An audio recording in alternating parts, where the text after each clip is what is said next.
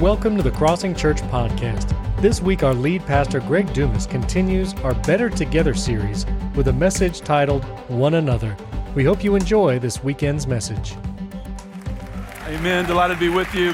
Can we welcome our campuses? Give them a big hand down at South Shore, Plant City, Pastor Hector, Pastor Michael. We love you. Thank you for being here today. We're delighted that you are here with us. A little announcement, and then we'll go to the Lord and pray.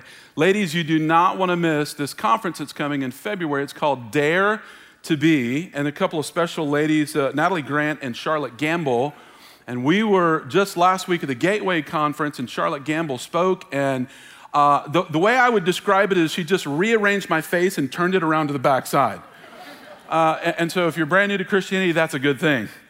It's like taking that little Halloween mask and just put it all the way around. So you just have a little rubber band around your face in the front. Amazing, amazing, amazing. It is a Joy FM event. We're hosting it. And so the first section is already filled up. There are two sections left. And so you want to go right away and fill it in, because I would hate for our church to not be able to go to our own church function that we're hosting here with Charlotte Gamble, okay? God bless you. You want to do that right away. Let's go to the Lord in prayer. Father, we love you. Thank you for today. We pray that when we finish, we'll have been changed from the inside out. Holy Spirit of God, come now. Thank you that you invade this place, that you invade our homes, you invade our campuses, and that when we're finished, we understand more about you. In Jesus' name, and all God's people said, amen, amen and amen and amen. We're in a series called Better Together. And we think that doing life with other people helps you go further than doing life independently. Can I get an amen? Amen. Just doing life with other people. We've had hundreds and hundreds of people across campuses join what we call life groups. They're small groups that meet during the week and you relate and connect. You know, a big church has to get smaller as it gets larger, because the larger the church gets, the more tendency there is to kind of get lost in the crowd. And what God wants us to know is that as we grow outward, we got to grow inward as well. And so that's why we gather together in groups and we relate, we connect, we get to know one another, and then we learn how important it is to be interdependent. Remember that word? Americans? Remember that word? To be interdependent, to love one another, to care about one another. When's the last time that you, or if you could think of a time when the people around you made all the difference in the world, whether you succeeded or failed, whether you made it or you didn't make it? The quality of the people around you will determine the height at which you can fly. It really does matter who is around you. I was thinking about the message this weekend and thought about way back years ago. I was an athlete. I was trained to go into college and play some college football, and we had a test to get into the senior season, and you had to run a mile in 6 minutes. Now, I know that for some of you running a mile in 6 minutes, you're like, yeah, that's easy.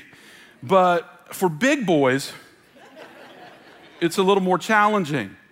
I was bigger in stature, weighed about 220 pounds. It was proportioned a little bit differently. How many of you know what I'm saying, okay? You get the Chester drawer syndrome, right? Later in life, and everything in your chest falls to your drawers. So we had to run a 6 minute mile, and I was with the backs and the receivers. I was a running back and also played linebacker, and so I was in the 6 minute mile group, and we started off, and I ran the first lap. All right, there's 4 laps to go in the mile on this track. I ran the first lap in just under 50 seconds. Okay, so that's burning up the track. That is, some of you are shaking your head going, no bueno. That was way too fast. That was way too fast. And so I exited the track. I was the team captain. And so in my mind, I thought, wow, it's too fast. I'm going to exit. I'll run it again. But to my surprise, everybody piled out of the stands. And they came onto the infield, a little space in between the track. And they started doing this, come on, man, get back, get back. Before I could even get off the track, get back on track. I just feel like that's a word for somebody today. Get back on track. And the people around you are the ones that are able to say to you, they love you, they bleed with you, they cry with you, they sweat with you. come on, man, let's go. And so I kind of hesitantly got back on the track. And of course, my next couple of laps were a little slower, amen? A little slower. But I finished the mile that day in 5:50 something, so I made my 6-minute mile. So you can clap for that. I'm waiting for you. The people around you make all the difference in the world. What God's called you to do is special. It's not small. It's not self-contained. It has to do with everybody, and God's called all of us to be a witness for him in Christ. And today we're going to talk about the one another's of Scripture, the one another's. There are about 100 times that the one another term is used in Scripture, and it's really, really important. There's one Greek word, alelon, and the word is broken up. That one Greek word used 100 times is broken up about 59 times in the positive. We're going to really focus on those today. And that one word is two words. It means one another, one another. How many of you love putting together puzzles? How many of you are puzzle people? Come on, let's see the hands, puzzle people in the house. South Shore, Plant City, okay. The way you put together a puzzle is you start with the edges, right, the edges. And then, of course, you cheat a little and look at the picture on the box. And so I want to just give you a snapshot of what one another, alelon, what it means, where it comes from. The focus in alelon, that term, one another, is others. Everybody say others. It's others. It's not self-oriented, and the determination is that it's not based on race or creed or color or language or a culture, perception. It's other people and relating to them the way we would relate to family. Can I get an amen? Take a look around the Crossing Church across campuses, and you'll see a great deal of diversity. And we hear this as well. Man, you really have a diverse church. We also hear you have a very welcoming and loving church. And I think I'm the proudest of that label than any other label you could have. You have a loving church.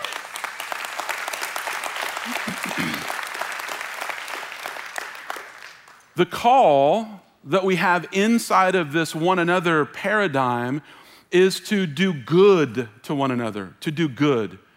Not to do bad, but to do good. That comes out of the fruit of the Spirit that lives inside of us, the Holy Spirit rising up in us, and that we might hear from him, be moved by him. And you know, in the world, it's kind of an eye for an eye and a tooth for a tooth. Just drive on I-4 for a minute. Does it seem like there are more accidents that are happening in and around our city just lately, last year and a half or so? I think people are so tense. There's so much pressure. There's so many things going on. And it comes out on the roadway. And so the idea here is to do good to one another. Don't do what happens to you. Do what you want done to you. The idea is reciprocation. And the Bible says, do, if you know the verse, come on, say it with me. Do unto others as you would have it done to you. So it doesn't mean to hang back. It doesn't mean that I'm gonna hang back and I'm gonna wait for somebody to do good to me. I'm gonna do good to someone. Why? Because that's the way I want to be treated. I'm gonna, yeah. You can start it. If you feel it, you can start it, okay? Any campus, if you feel it, you can go for it. We clap a lot here at the Crossing. It's just, we're happy people. Happy people.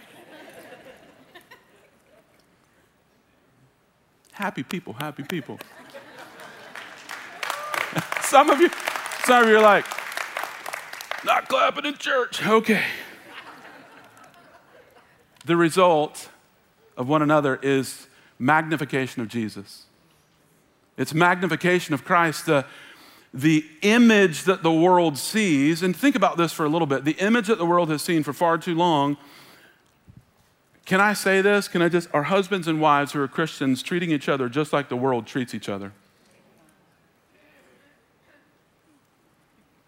And the image the world sees are pastors and churches treating each other just like business opponents treat each other. The vision that the world has seen for far too long is one Christian against another Christian. It's a blue discussion or a red discussion. And boy, if we go too much further than that, even just mentioning, we could split the church right here this morning. I I mean, we could do it even with something benign like a football team. How many of you are Gators? Don't raise your hands. Yeah, FSU, the U. We could, just using our state, I could get you angry at each other in a couple of sentences. And what's happening in our country is that we're being alienated from one person, and that's him. We're being alienated. We're being isolated. And the concept of one another is to build in this thing that isn't so fragile anymore. We've gotten so fragile. We can't talk to one another. We can't say what we want to say. Since when is it a bad thing that somebody can't have their own opinion? Having an opinion is a good thing. We don't have to agree, but we do have to love each other. We do have to love one another. All right, that soapbox was getting a little big. I'm coming down. Here are the positive commands, and I'm just going to go through a few of them today. Love one another. Love. This is the big one. Love one another. John 13:34. This command occurs 16 times out of the 59 times, and so it's almost a third. 27 and something percent. It's almost a third. So love in the positive connotation, when we're talking about the commands, the one another commands, is really big. It's a really big deal. Love one another. And the Bible says that when you love, you cover a multitude of sins. That's why whenever you're married to somebody and you love them or you love your children, you don't see what other people see, thankfully. Come on, somebody. You don't, because love covers a multitude of sins. So we're not just to love those that love us, we're to love those who hate us and persecute us. There's a picture that I want you to see, and this is a father, he's in the rain, he's soaking wet, his little boy, I'm guessing 4 or 5 years old, is bone dry. This is a picture of covering, right? Somebody's immaturity, covering. But the cool thing in reciprocity is, I want you to fast forward 50 years. And now this young man is in this position getting wet, and an elderly father is now under the umbrella. See, that's what God wants for you and for me. He wants someone to show us what love looks like. And then when we receive what love looks like, then it's easy to give love. It's easy. Why? Because we feel it, we see it, we understand it. We walk in it.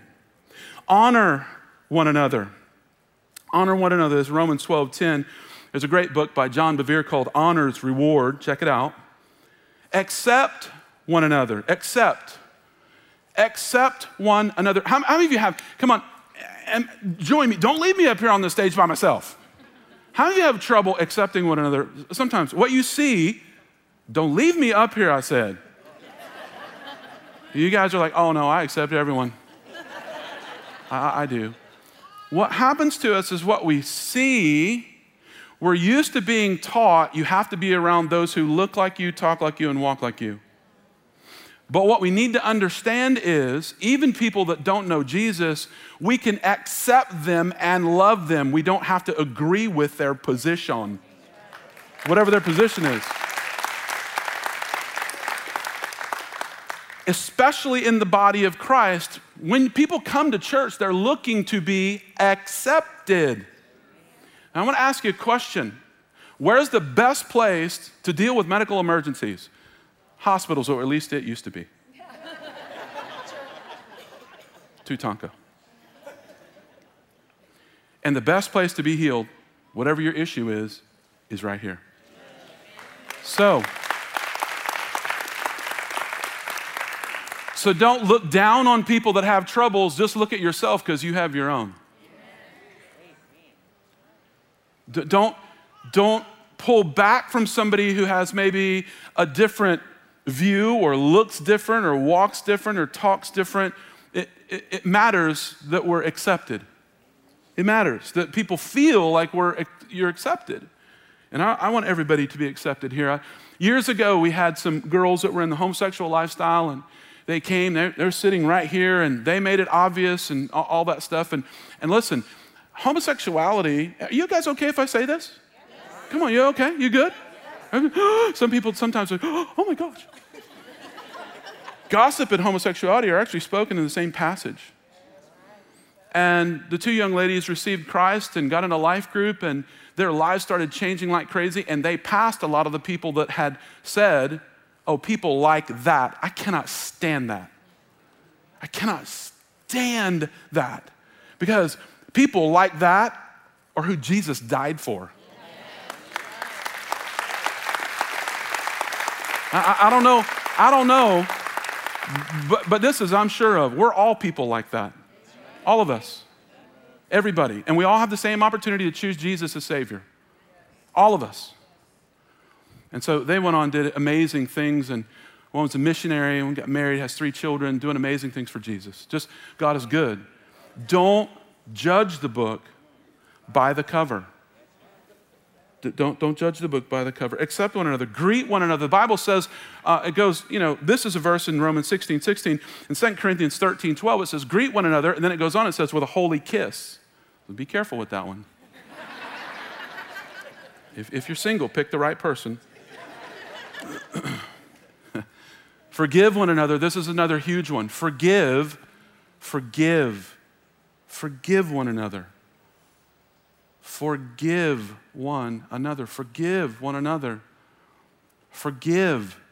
You know, I heard a pastor say one time, he said, if you're not forgiving weekly, if you're not forgiving, if there's not a time whenever you say, Lord Jesus, and you bend your knees, the knees of your heart, and you say, I forgive, and you say their name, so-and-so. If you're not forgiving weekly, it means that your walk is probably weakened. If you're not forgiving weekly, your walk is being weakened. Because what the enemy wants to do is he wants to convince us that we're not supposed to forgive them, and what it does is it shuts off our forgiveness. God says, if you have trouble with somebody else, don't go to the altar and don't pray. Go fix it with them. Come back to the altar and pray, and your answers will come from heaven. In other words, if you want a closed ceiling in prayer, don't forgive them. If you want your prayers to be answered and go right up into heaven and come right down back to you, forgive your brother and sister. Forgive. Live in harmony with one another. Live in harmony with one another. Romans 12:16. Harmony means just 2 or more notes that are played simultaneously together. And I want us to understand that harmony doesn't always mean that it's melodic. Harmony can be a little chaotic between tense and relaxed moments. Tense and relaxed moments. And so what the Bible is saying is that when you're in human interactions, iron sharpens iron, and sometimes you're not going to agree. You're not going to see the same thing.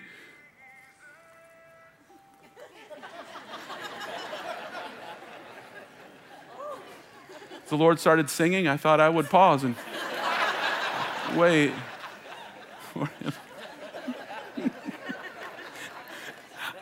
Please don't be embarrassed. I'm not even looking that direction, okay? Don't be embarrassed. I understand. I totally understand. I feel like it's better to just laugh than, being super tense, right? Is that cool? I'm serious, okay? Don't be embarrassed.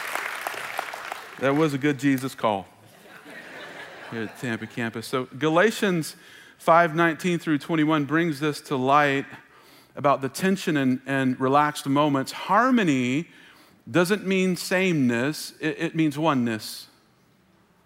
Let me say that again. Harmony doesn't mean sameness. We're not trying to be together and be in a group so that everyone says the same thing and walks the same thing and wears the same clothes. And that's not what we're trying to do. We're trying to bring diversity into unity. That's oneness. There can be complexity in music and different sounds, and then there's tension that's built, and then it comes down and it's relaxed again. There's a harmony that happens with that, and the same thing in relationships. And what breaks harmony is listed here, Galatians 5:19 through 21. The acts of the sinful nature are obvious. And I'm gonna try to read through these. All right, sexual immorality, impurity, debauchery, descending into not good things, simple explanation.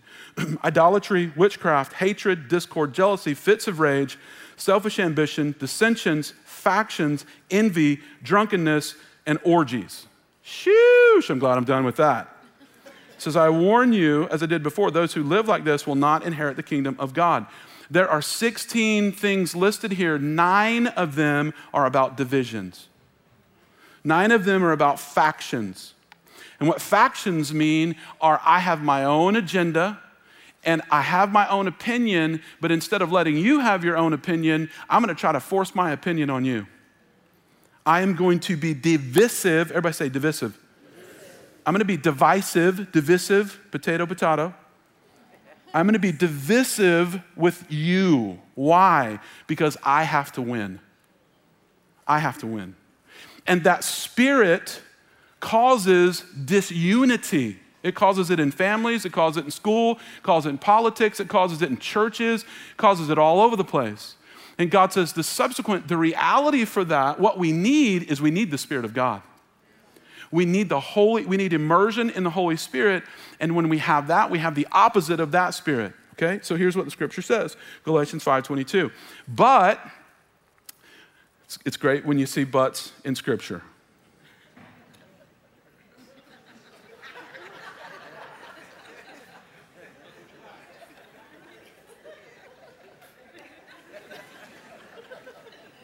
The fruit of the Spirit is love, joy, peace, patience, kindness, goodness, gentleness, faithfulness, self-control. That's the fruit of the Spirit. That's what God wants to do. The opposite of the fruit of the Spirit, the things that are listed above it, and 16 words there, 9 of them have to do with divisiveness, being divisive. So if you want to deal with divisiveness inside of you, how do I deal with, now I have these thoughts or these feelings and I feel isolated, I feel angry, whatever it is. If you have them inside of you and you're dealing with them outside of you, in your workplace, in church, in your family, when you go to dinner, how many of you would love to not feel the way you feel about some other people right now?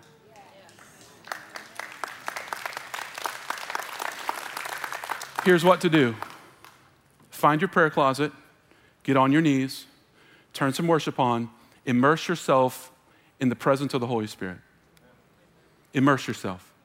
Don't leave that place on a daily basis. Don't leave that place until the Lord has answered for you the answers that you need that give you anxiety, because if you leave that place without your anxiety, then you get to leave that place without your judgment.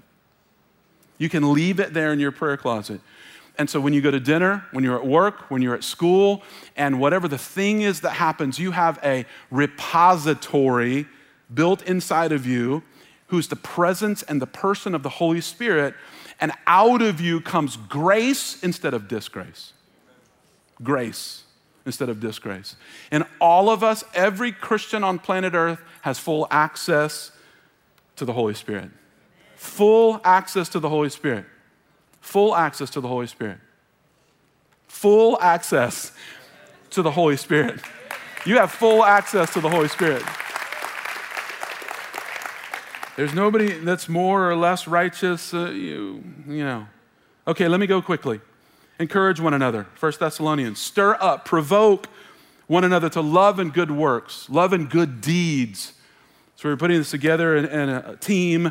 You know, getting illustrations. We found this illustration at Northwest Athletic Conference Championship. 2 girls volleyball teams, collegiate teams, playing each other for a championship. And one young lady had never hit a home run, small in stature, but she hit a home run. She was very excited to hit the home run. And normally you hit the home run and you go around the bases to confirm, 1, 2, 3, and then you get back to 4, you cross home plate, you're in. But when she rounded first base, she was excited, too excited. She missed the base. So she was several steps past first base when she realized you got to touch the bases when you go around. And she pivoted hard to try to get back to first base. When she did, she blew her knee out. For those of you who don't, what I'm talking about, there's tendons and ligaments, and she pulled those or broke those. And so she collapsed a couple of feet from the base, crawled to the base, and was hugging the base. And they all asked the umpire, what are we supposed to do? How is she supposed to get around the bases? The ump said, if anyone on her team touches her, she's automatically out. She's out. And so at that point, 2 star players on the other team came over and picked her up. And they carried her around the bases. And with her good leg, she touched every base and got home. That's what I'm talking about. Stir one another up towards love and good deeds. Stir people up. Do what God is asking you to do, and even if it costs you, you think, you know, we're on different teams. You know, most of the time we lose, especially in Christianity, because we don't realize we're on the same team. Ooh, let me say that again. We're on the same team. We're on the same team. You guys were on the same team. Whew. And then pray for one another. Pray for one another. Last year in 2020, boy, tough year for a lot of things. I personally went through 4 surgeries. I had a thing called thoracic outlet, and so they took a muscle out inside of my neck and then bifurcated the pec minor, and I won't go into much more than that. They took it out, started feeling better, but there was a problem with the surgery, so they had to do it again. So I had 2 on the left side. That was in January. Then COVID hit. And then, you know, we're almost through July, and I was going to get the right side done. So they did the right side. And when they did the right side, they nicked the phrenic nerve, which is kind of a bundle of nerves right in here, and it paralyzed my diaphragm. And, you know, they were doing the CT scan, and the doctor came and said, hey, I have good news for you. You're not permanently impaired. And I said, thank you, doc. You know what I mean? That kind of emotion where you're like, holy moly. I was almost permanently impaired. So the second round, 2 on this side, now I'm going for 2 on this side. My wife couldn't be there because of COVID. There's nobody to sort of intercede and to ask and to say and to go, hey, he needs water. Hey, he needs food, which I always need. That just came out, sorry. For free. So that night, I was over-medicated. I mean, they way over-medicated me, and I couldn't speak to them, and they weren't understanding me. And Satan came. Because Satan comes when you're at your weakest, when you're alone, and when you're at your weakest. And I had a vision, the clearest vision I've ever had of a satanic attack. He was dressed in Persian clothes. He had a lance, a very long lance. He jumped off of a high place, and I knew he was coming. I just felt that feeling, and I felt like that night I said, this is probably it for me. I don't know if you had that very serious thought. I thought, this very well could be it. And he jumped off, and he was coming down, one leg bent, and coming down with the lance to spear me. And then I heard a loud commotion around me. I mean, like yelling, aggressive commotion. And I pulled back in the vision, and I could see hundreds of people gathered around me. I was in the middle, and they had lances that were equally as long as his and equally as sharp as his, and they were all pointing towards him. And so as he came down, what he could not get to me because of the prayers of the saints.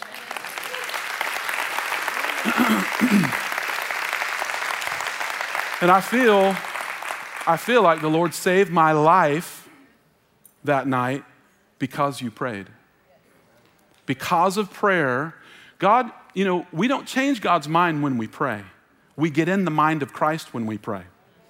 We don't change the mind of God, we get the mind of God. And when we get the mind of God, we say, whatever you said in Scripture is what you are gonna do. Who you say you are is who you are. And we believe in you, and we trust you. And the clearest picture I've ever had that night of just how much it matters to pray. And so thank you. Thank you for praying. It really, it's incredible. I'm going to skip a couple of the negative commands. I'm going to just skip through those. You can look at them another time. They're in your notes. I want to go right to distinctions.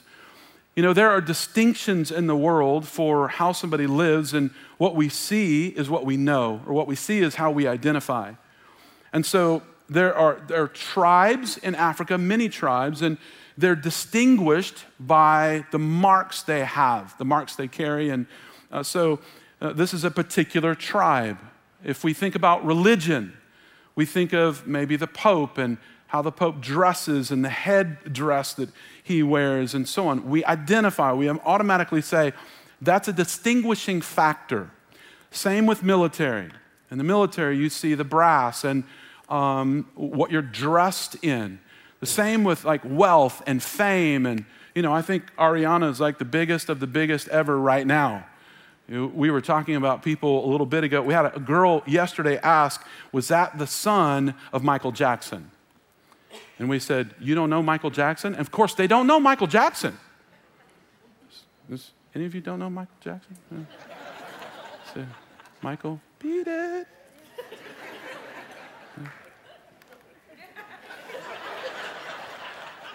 So, you just forget.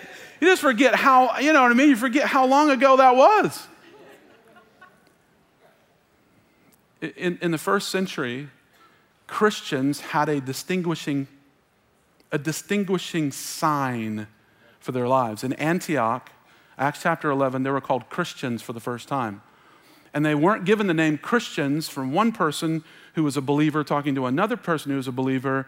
It was the unbelievers that named people who loved Jesus Christians. The term means little Jesuses. Christian, Christ's ones in Antioch. They were suffering persecution in Jerusalem. They went 300 miles north to Antioch, and there they were called, Acts chapter 11, Christians for the first time. And the distinguishing mark that caused the unbelieving world to say that they were like Jesus is because they loved one another. They loved one another so greatly. They served one another, blessed one another, supported one another, encouraged one another. They spoke truth to one another. They honored one another. They walked with one another. They suffered with one another. They had one another encouragement that was so outwardly beaming that unbelievers said, you guys look like little Jesuses.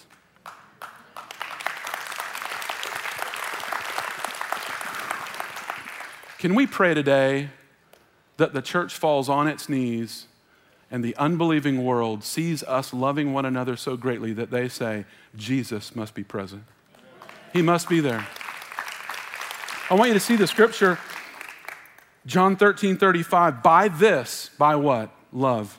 By this, the love you have for one another, shall all men know that you're my disciples, if you have love one for another. If you have love one for another. I want to end with a story of a young lady named Faith Martin. She is one of our college-age worship interns here at the Crossing, 18 years old. A week ago, last Thursday on the 23rd, she had no prior medical history, no pre-existing conditions. She came downstairs. If you can imagine this, how many of you have kids that are 18 or under? Or for that matter, any age. You have kids, you know what I mean? She comes downstairs to have a conversation with her mom. In the conversation about she was getting breakfast, she blacked out. She started to seize. So she went into a seizure. Seizures are very damaging. They're very scary. If you've ever seen it, they could be violent, very scary. Her mother started CPR on her, and her seizure went from a regular seizure to a grand mal seizure. Not only did she have the grand mal seizure, but while she was having the grand mal seizure, she had a heart attack. So her mom called EMS, and when EMS got there, they said that she had been without oxygen to her brain. And if you know anything about the brain, I was asking a registered nurse, I said, how dangerous is this? She said, every minute that you go without oxygen to your brain, you have a 10% chance of permanent brain damage. Every minute. And so somebody was asking me, well, don't divers hold their breath for 5 or 6 minutes and some more longer than that? I don't mean that. When you hold your breath, you have inspired, you have oxygen in your lungs and you're breathing off of your own air tank. What we mean is if while I was speaking, somebody came up to you abruptly and put their hand over your nose and mouth, whatever oxygen's left in your lungs, that's it.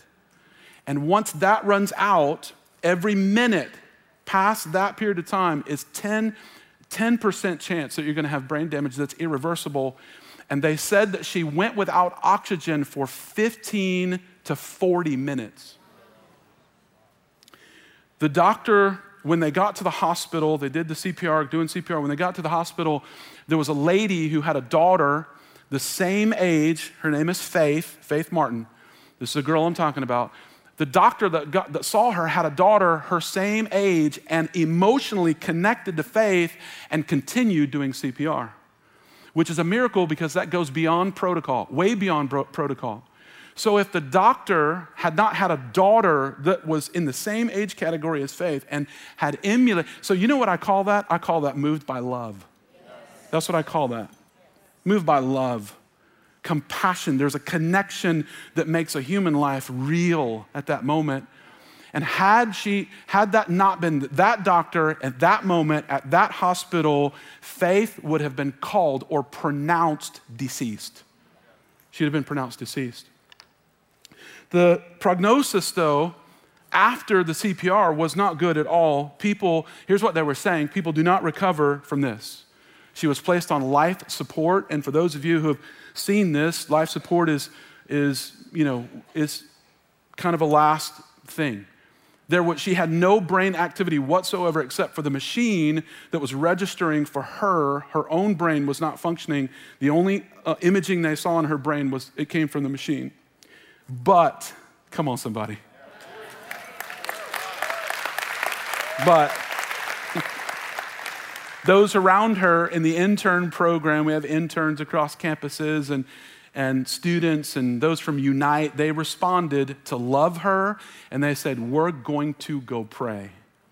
And so they went to the hospital and they gathered a handful of young people. They gathered at the hospital and they said, we're gonna go in, we're gonna pray. It's really tough at that point to go in because so many people wanna go in. You know, I'm so proud of our church. I'm so proud of our church. We get this all the time at hospitals. How many pastors do you guys have? Because people are so motivated in their life group. So, we call people who lead life groups, we say, you are their pastoral covering. And so we have just people after people after people after people to go and and love and care and pray. And so they gathered outside the hospital room at Brandon Hospital and they just started calling on God's name. Here's a little video of that.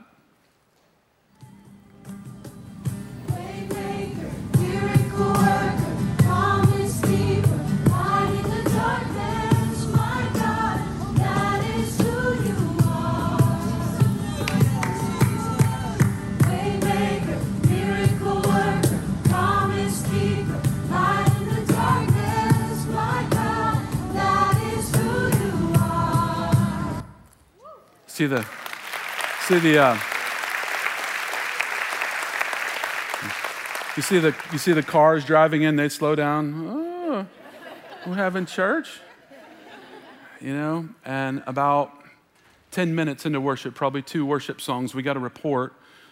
What you saw, Faith would have been to the left across that little street, and her room was right there. And we believe. My wife and I went in before they started to sing and we prophesied. We prophesied, God, if you can dress up bones in a dry valley and put sinew on it and breathe life, you medically, so let me not spend too much time there. About 10 minutes in, two songs, we got a report that Faith coughed. And if you don't have brain function, your brain doesn't know to register to cough. So that meant something was going on with her brain. And so we know that that interaction from heaven to earth was taking place. And so they continued to worship and pray. And her fingers, she started to have feeling in her fingers, started to move her fingers. From there, she started to move her limbs. The doctors all freaked out.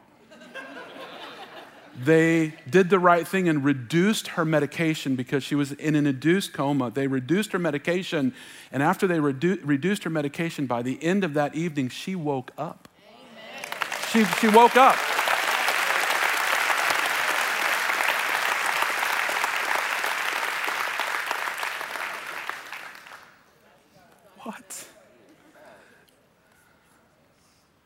What? No brain activity. When your brain shuts down, your vital organs, they shut down. And then when your vital organs shut down, the last thing shut down is your heart. If it wasn't the right doctor, they would have called her deceased already. In the next circumstance, they were saying no brain activity whatsoever. Her brain came back online. Right after that, her vital organs came back online.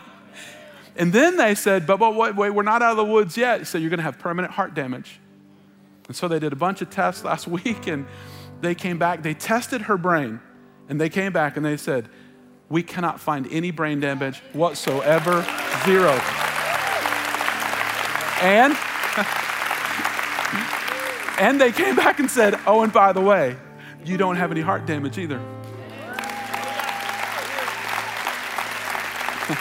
So I had in my notes, entering the weekend, I had in my notes, and Faith is going to be discharged from the hospital, but Faith is an overachiever. Her name is Faith. She was at service at the Tampa campus this weekend.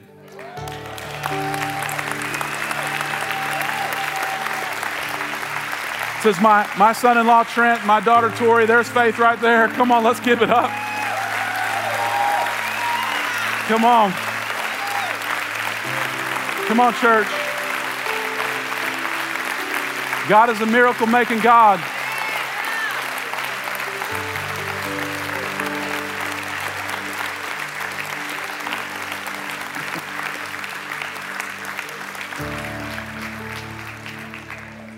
That's how revival starts. Teens gather together in a small group of people there. And when they got the news, it said about her heart, there were more and more who gathered. Some stayed through the night. When you read about revival, like actual revival, it starts usually in college and student age young people. It starts in their heart with revival. And so I want to give a simple, just a simple invitation. If you would, thank you for standing. Would you be seated for one more moment? Thank you. I love it. God, I love it. Can we thank God again? I love it. I love it.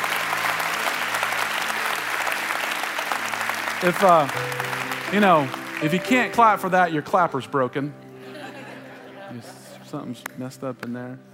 And two things. I want to give the salvation invitation, and then I want to pray. I want to pray for revival. And I'd like to pray and prophesy, just like we did in that hospital room, that God would breathe back into you the life that you need for whatever you feel like is dead. So would you bow your heads and close your eyes with me all across campuses and at home? Every voice, would you say, Lord Jesus? Come on, you tell him, I surrender. I know I've sinned. I come to you now, humbly. I give you my life. We hope you enjoyed that message from our lead pastor, Greg Dumas. Don't forget, you can subscribe to our YouTube channel at youtube.com/Crossing Church. There you can watch all of our messages on demand and our live broadcasts.